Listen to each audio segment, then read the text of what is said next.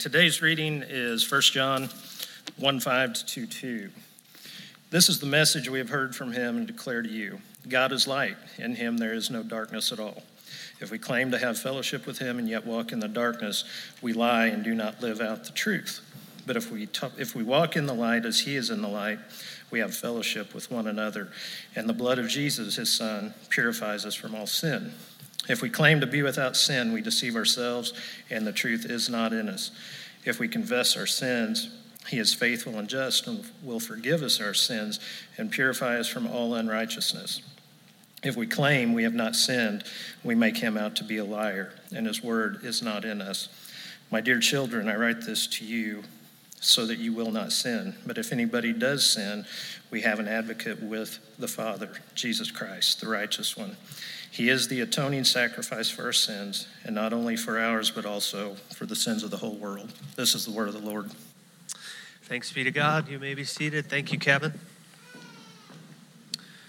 What we are doing in the last few weeks together is taking the scenic route through uh, a list that Paul gives us in Galatians chapter 5. The list is made, made up of outcomes that happen when we surrender our lives to Jesus and the Holy Spirit begins to direct our path. And what happens when He directs the path is that we are led into all kinds of things that make life wonderful more love, more joy, more peace, more patience. Paul calls these outcomes the fruit of the Spirit. He lists nine of them.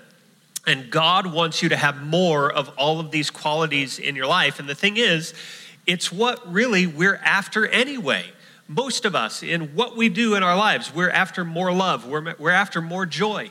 And here's God saying, I want to give more of these things to you, and I want you to let the Holy Spirit lead you to them. So each week we've been taking one of these aspects and we've been running it through a list of four questions. What is the fruit that we're supposed to cultivate?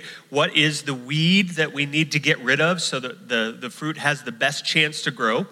Is there a counterfeit or an imitation of the fruit that we can look out for? And then how do, how do we get more of this in our life? If God is the ideal of all of these, if God is love, if God is peace, if He is patience, then what aspect of His nature do I need to grab onto so that I can get more of that aspect in my life? Well, we've also committed to uh, memorizing this list that Paul gives us in Galatians chapter 5. And so uh, each week we've been taking away more and more blanks. And this week I'm going to give you a really easy time right at the beginning. And then it's going to get hard, okay?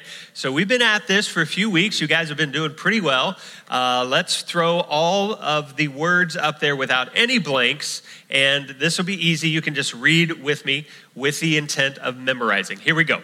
But the fruit of the Spirit is love, joy, peace, patience, kindness, goodness, faithfulness, gentleness, self control Against such things, there is no law. And we're going to add to that Galatians 5 22 and 23. Very good. You're good readers. Now the test. Here we go. Oh, yeah. Do you remember? But the love, goodness, self control against no law. And we're add to that Galatians. Give yourselves a hand. You did a pretty good job. Well done. Nice job. So, today we come to goodness. What is goodness. It's a word that is used over 600 times in Scripture. It's used all over the place. We start the Scriptures with us. God creates things, and He says, and it was good. Yeah. Uh, the psalmist says, I believe that I shall look upon the goodness of the Lord in the land of the living. Uh, Jesus himself, somebody came to him and said, Good teacher. He says, Whoa, whoa, whoa, whoa.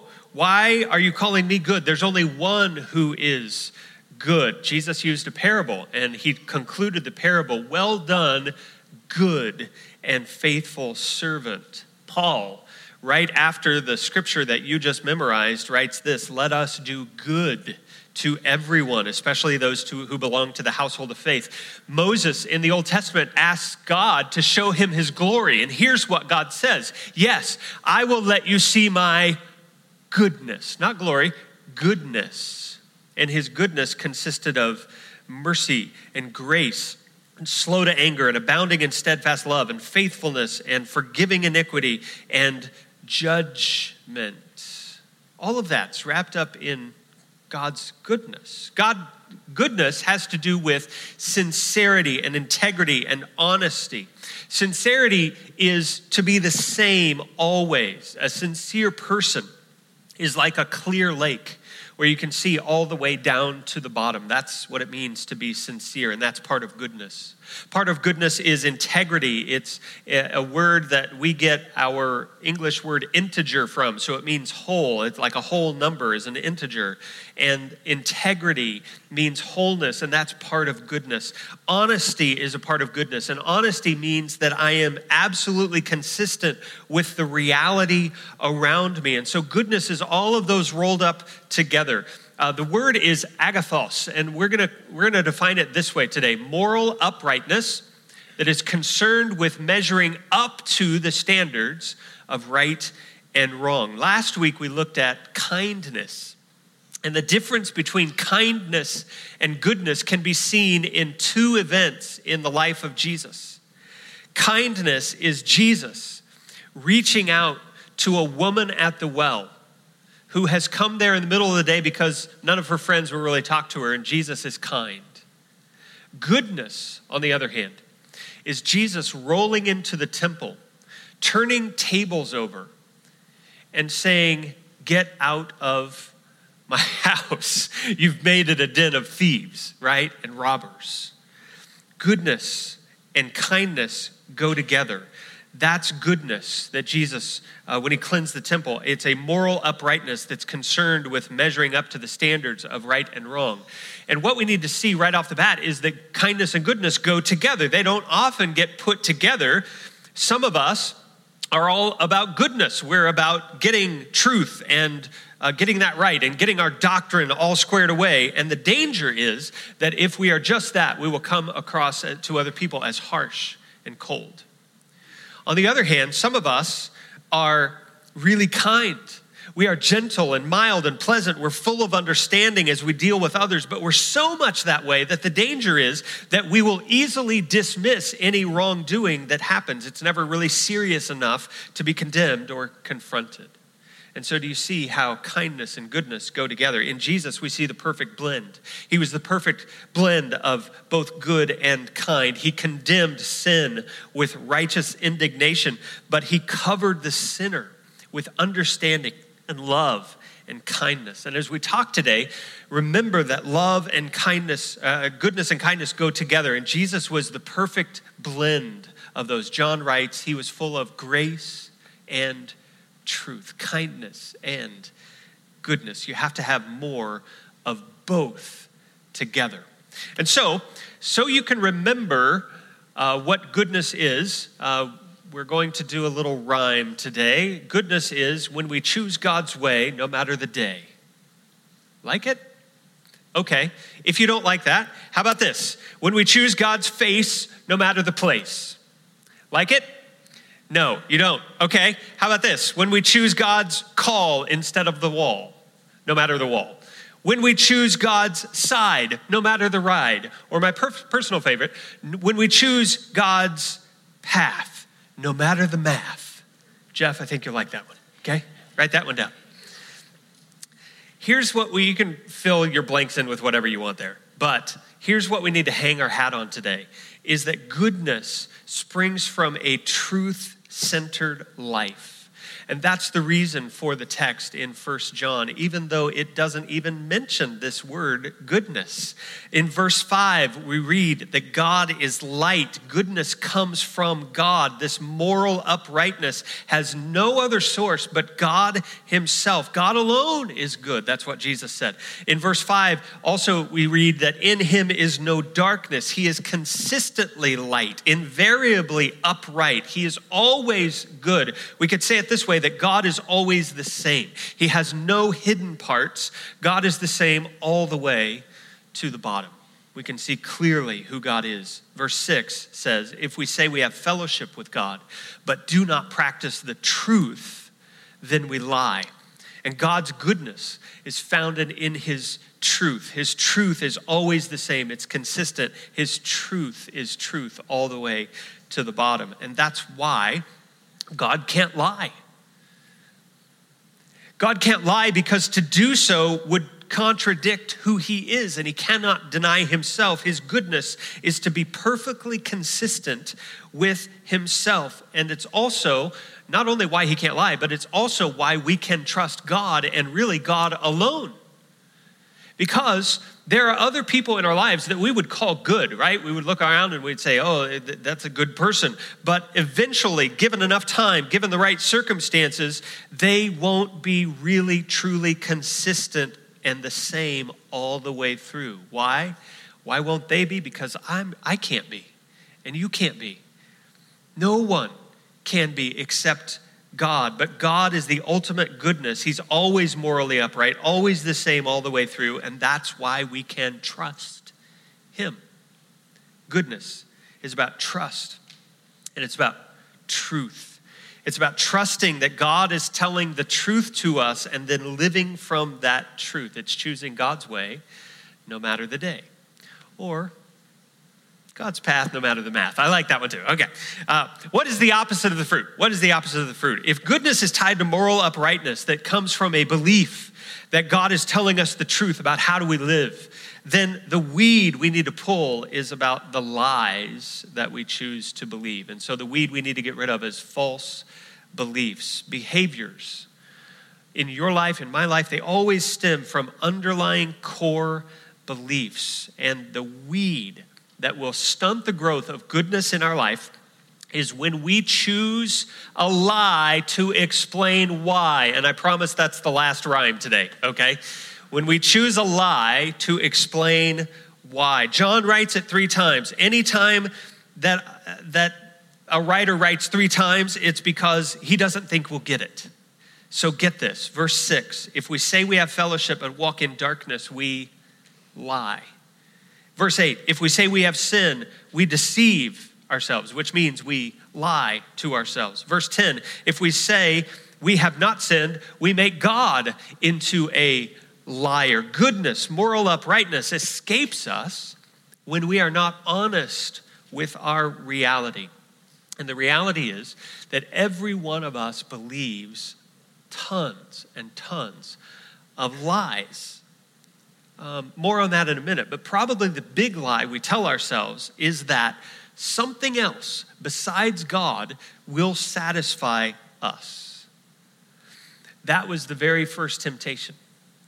You read Genesis 1, 2, and 3, and Satan comes to Adam and Eve in the garden and he attacks. His first move is to plant doubt about God's truthfulness, of his honesty, integrity, in Adam and Eve's minds, he attacks God's goodness. He comes to uh, Eve and he says, What did God say about the trees? Did he really say you can't eat from any of the trees? That, that was a lie, right? Eve said, No, no, we can. Uh, it's just not that one. She points to the one in the middle. We, we can eat all the trees, but we can't eat from that one because if we eat from that one, then we will die. Oh, die? You won't die. Are you kidding me? In fact, you'll not only not die, you'll become like God Himself. You'll know more than you've ever known. And what God is really doing here is He's holding you back because He knows if you eat that tree, then you'll have what He has. And He doesn't want you to have all that you should have. It's a lie, right? And do you see the first temptation questions God's truthfulness, his integrity, his sincerity?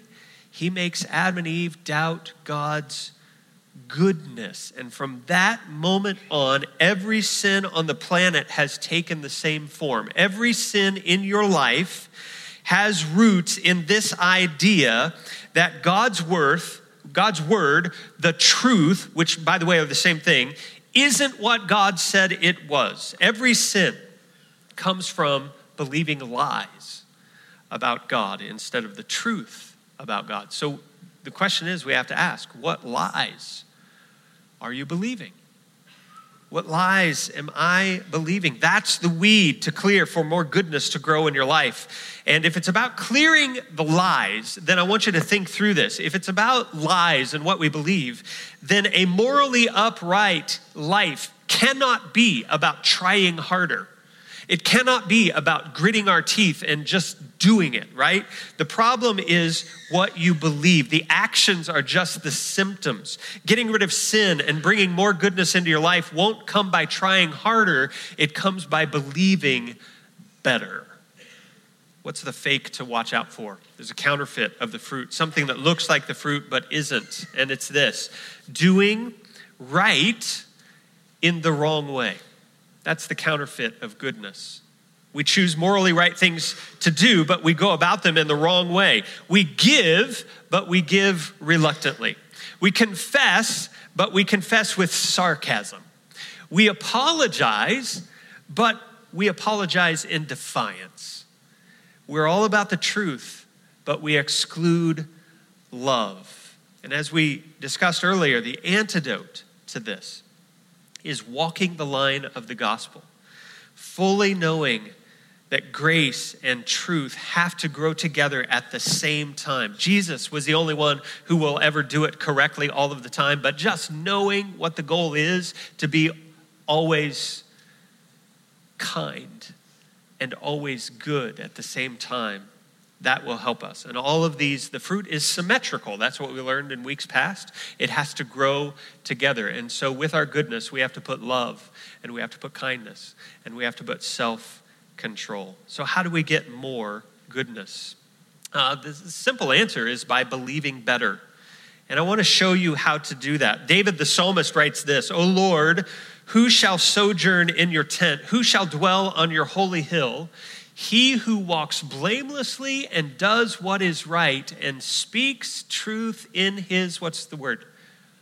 Heart. Speaks truth in his heart. The key to goodness is to get to the inward parts of us because the outward parts, there, our actions, will always match what's inside of us. Mar, uh, Jesus says the same thing in Mark chapter 7. He says this that there's nothing outside a person that by going into him can defile him but the things that come out of a person are what defile him. Then he says this For from within, from out of the heart, some of you are with me, from out of the heart of man come evil thoughts, sexual immorality, theft, murder, adultery, all the other things that he says.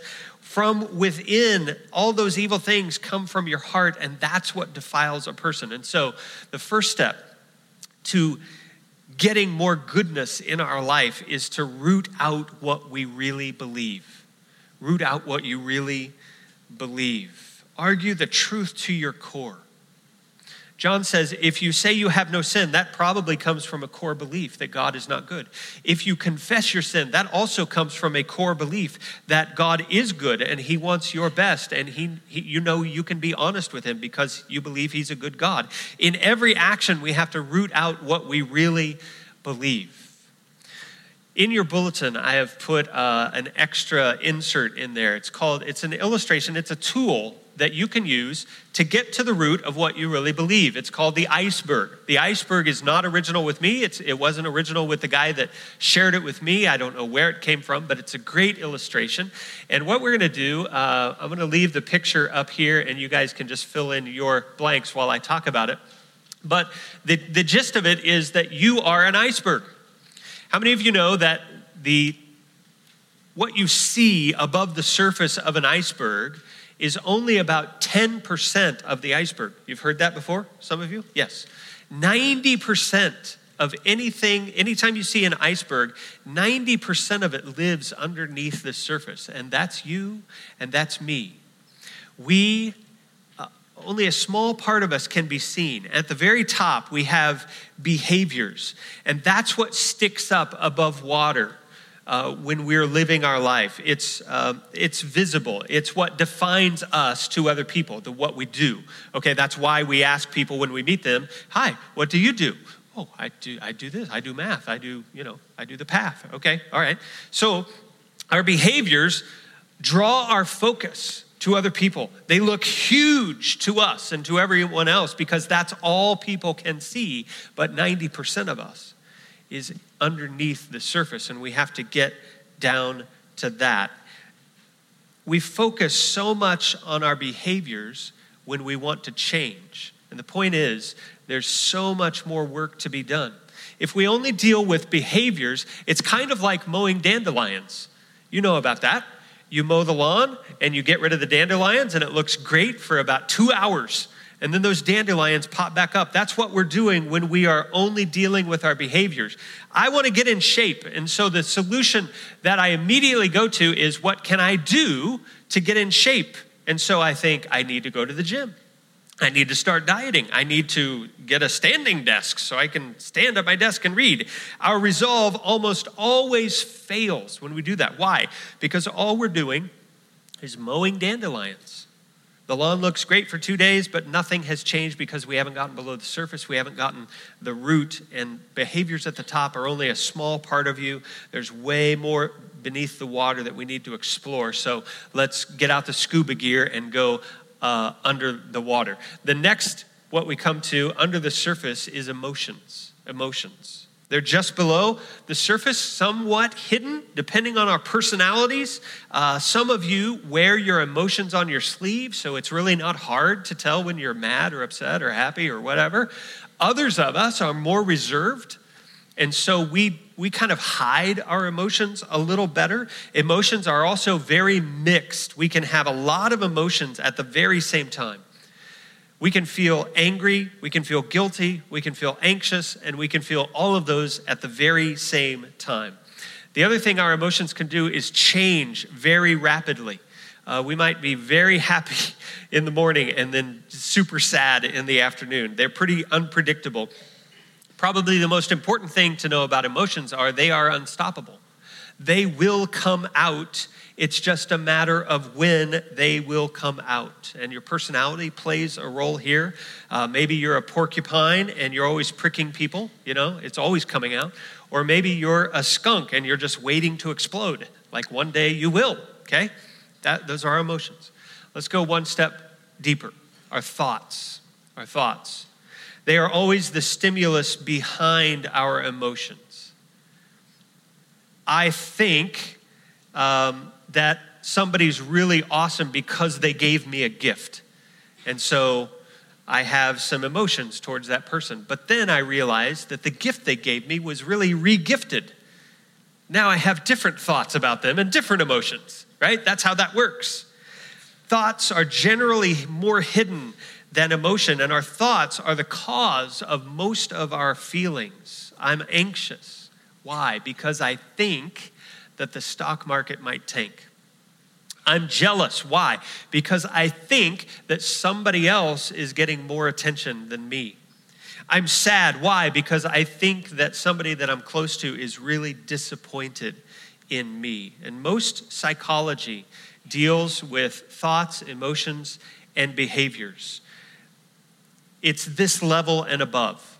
It's your mother made you stand in the corner. What do you think about that? How does that make you feel? In an attempt to change behaviors, we think about our emotions and how we feel and, and our thoughts. But I want you to see that Jesus isn't stopping there. Jesus goes deeper. Underneath, he says, all of this lay our beliefs our beliefs. And our beliefs can be divided into two categories. Number one, what I say I believe, and then number two, what I really believe. What I say I believe are the things that I'm supposed to say. Those are the acceptable things to say, the don't rock the boat kind of statements. And so we're church people and we're in church today. So let's just throw out some church doctrines that we might uh, say that we believe. It's what we're supposed to say, right? Oh, yeah, yeah. Everyone should always go to church. Absolutely. Every Sunday. Yeah. I believe in the power of prayer. Yeah, sure. No problem. Tithing is absolutely an important part of maturity. Yeah, yeah. Christians should be the most loving people on the planet. Oh, yeah, I believe that. Forgiveness is always the right action to take. That's what I say I believe.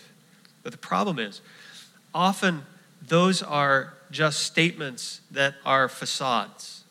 We really don't believe them. Why can I say that? Because our behaviors don't match what we say we believe. There's the red flag. And so now we have to get down to another level. We have to go to what I really believe. That's the subconscious level most times, and it takes great effort to get there. It's not easy to uncover what I really believe. We'll spend a lifetime figuring this out. But when it is uncovered, it's, un, it's, it's clear that this deepest level is really what controls me incorporated. It's why I have the behaviors all the way up the top. It's based on what I believe. Church attendance what I say I believe is everyone should always go to church. What I really believe is that me being in a chair on Sunday doesn't really make a lot of difference. What I say I believe about prayer is that it's great and that there's a power in it, but my real belief is that I doubt whether God really listens. I doubt whether God cares. If He does listen, He does care, I'm not sure that He's going to act. What I say I believe is tithing is important, but my real belief is that I can do more with me and 100% of my money than God and just 90% of my money. Christians should be the most loving people on the planet. Yeah, that's what I say, but my real belief is that loving those who are easy to love is, is enough love. What I really say about forgiveness is it's the right thing to do, but my real belief is that punishment is what this person needs. What I really believe in biblical terms is what Jesus calls the heart. The heart. I want you to understand what's happening here. Jesus is psychoanalyzing the human condition before psychology is even a discipline. That's what he's doing. The Pharisees were concerned about their outward appearances and they pointed to their behavior. And Jesus says, wait a minute, what matters is not your outward behavior, what matters is what's inside in your heart. Jesus' words in formula is this that your false beliefs will lead to your inaccurate thoughts, that will lead to unhealthy emotions, that will lead to destructive behavior. And so, if I'm anxious and scared that people will reject me. Why am I that way?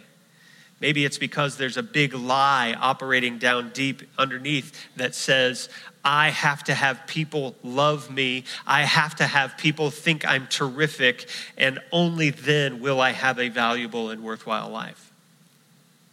Maybe our behavior is a drive for money and success. It's because there's probably a lie way down deep that we're believing that says, unless we make a lot of money, unless we get ahead in our career, then we are nothing. We're not valuable. We're dirt. Maybe our behavior is worry. When you're worried, there's a little voice inside of you that says, if I was in charge of the universe, I would be doing a better job than the one who's in charge of the universe now.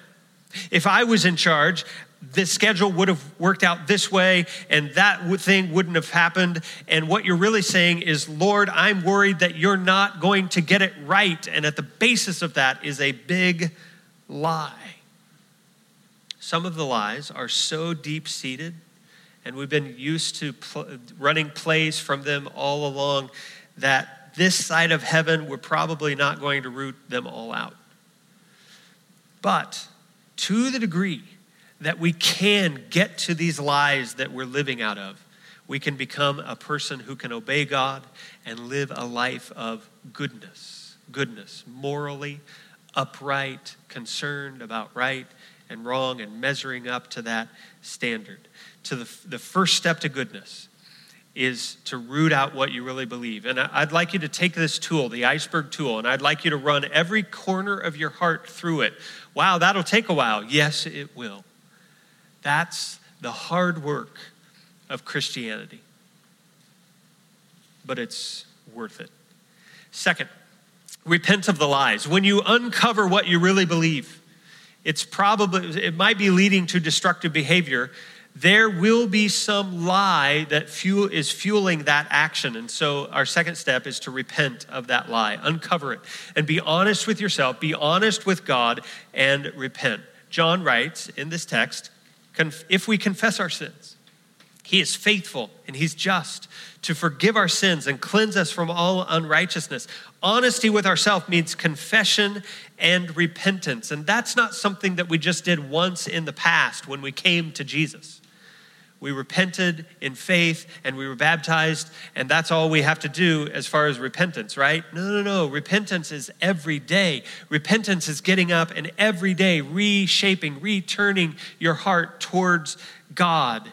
And repentance brings joy, it cleans us out, it gets at the lies that are controlling us when we're honest with God and say, God, I know what I say I believe, but I'm afraid what I really believe is this. And I need to be honest with you about that and repent. If we say we haven't sinned, we make God a liar. Not repenting is the same thing as saying we haven't sinned. And God knows it already. He's all knowing, He's sovereign. God sees you, He knows everything about you, stuff you don't even know yet because you haven't taken that corner of your heart through the iceberg tool, right? You couldn't hide from God if you tried. Hebrews says that we are all naked and exposed to the eyes of Him to whom we have to give an account. If we're repenting, then that means that we are hiding in Christ. And if we're hiding in Christ, we have nothing to hide. But if you're hiding in anything else, then you're not hiding in anything at all. God knows everything. And God is good. Good. Stop treating God as the liar and Satan as the truth. Here's number three uh, rest in your advocate. Rest in your advocate. John writes this I'm writing these things to you that you may not sin. Is that going to happen? Oh, that's the goal, but is it really going to happen? No. So he writes the next line. But if anyone does sin, yeah, yeah, that's me, John. Thank you. Thank you. Thank you for saving me. We have an advocate with the Father, Jesus Christ the righteous. He is the propitiation for our sins, and not for ours only, but for also the sins of the whole world. Goodness is the one fruit of the Spirit on the list that we are the most harsh with ourselves about. None of us looks inward to our heart and says, Oh, I'm good. I'm okay. I'm great. We say that of other people. We say, Oh, they're good. Because think back, all we see is their behavior. We don't see their thoughts, we don't see their emotions, we don't see what they really believe.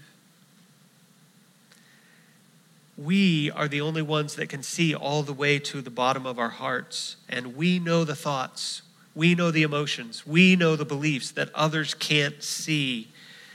And that's why we're harsh. We'll, we say to ourselves, I'm not, I'm so not good. And yet, the truth today is that if you are in Jesus Christ, if you have trusted in his blood, if you have taken his righteousness for yourself, if by grace you have responded through faith in baptism, then guess what? You have been clothed with Christ. That's what Paul writes in Galatians 3. It means that when God sees you, he doesn't see the stuff that's not good, he sees goodness because he sees Christ. He sees Christ perfect clothes on you. You are clothed with Christ. He sees somebody that is good. John writes, We have an advocate. Advocate means we have a defense attorney. Jesus has gone before God to argue on our behalf our case for goodness before God. Jesus has offered his good life for ours, and he stood before God and he said, You know what? Dusty is good because I gave my goodness so that he could be good. So you can't hold that anything against him because when you see him, he is good because of what I have done. And the gavel comes down, and the final judgment is that we are in good standing in front of God because of what Jesus has done. We're good, and that's the truth but it's also the truth that we're not so good. Right? At the same time, oh, there's so much that I need to fix in my heart. And the reality is, we're both. And that's the gospel. The gospel is that Jesus has made me right in God's eyes, even though I'm not. And it's that belief, it's that truth that I'm really good in God's eyes, even though I'm not, that will lead me to more and more goodness. Rest in your advocate. What that means today, practically, is this every time you think of a sin that you're struggling with, I want you to think of your Savior five times more. Think of your Savior 10 times more. Think of what He gave up for you. He traded His goodness so that you could be good. Every time that sin pops up, think of your Savior more than the sin. I want to call the band up, and our task this week in order to cultivate goodness. We're throwing out something that we can do every week to cultivate whatever it is we're talking about in our lives. And the thing to cultivate goodness is this I want you to commit to quit. Um, I read. Uh, a guy named Bob Goff. He has a couple books out. He's a great Christian writer. Uh, if you haven't uh, read any of Bob Goff's books, you, sh- you should probably do that. Start with Love Does, that's a good one. And uh, what he says, he has a habit. Every Thursday, he quits something. I don't know. I want to see that list of like, like, what are you quitting after, you know, 500 Thursdays? But I thought that's good for us this week. Let's quit something on Thursday. And here's what we're going to quit we're going to eliminate the one lie from our life, just one lie. I want you to take some corner of your heart through the iceberg tool, and I want you to isolate the, the lie that you're believing and I want you to quit it. I want you to eliminate that lie from your life this Thursday and replace it with the truth that should be there. And then let that truth naturally lead you to do one good thing. Jesus told a story about a man who was traveling. He was mugged, he was beaten, he was left for dead in the ditch.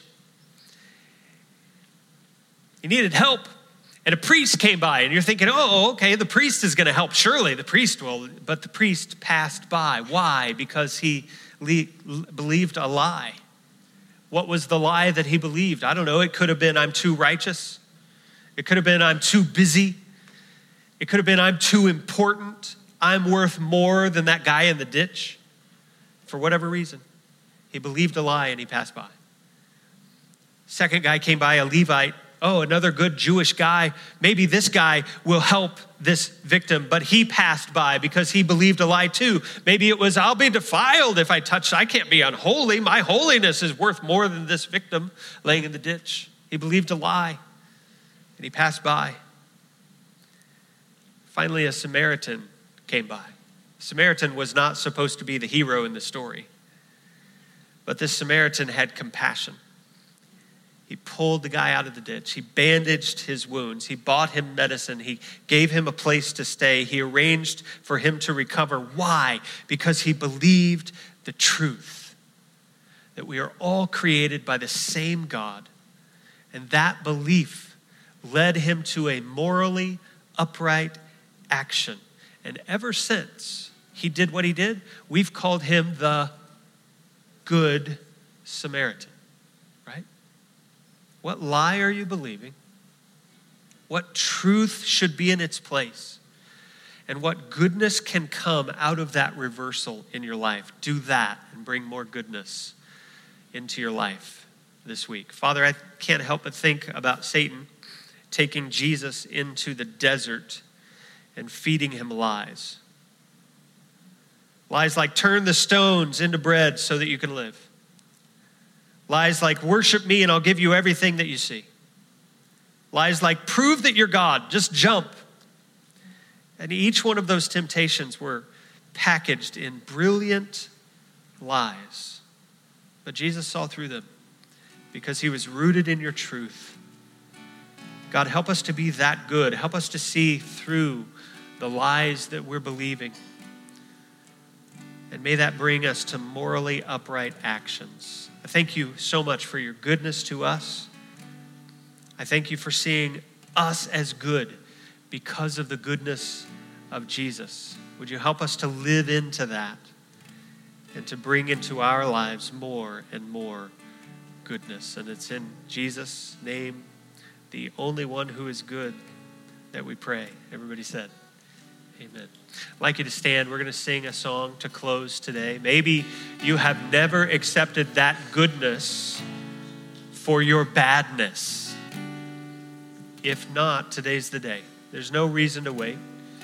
Come forward, accept Jesus as your Savior. In faith, repent. The baptistry is warmed up.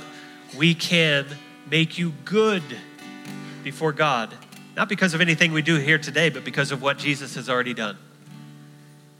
He's the one that is your path to more goodness. If that's your decision, you come as we sing.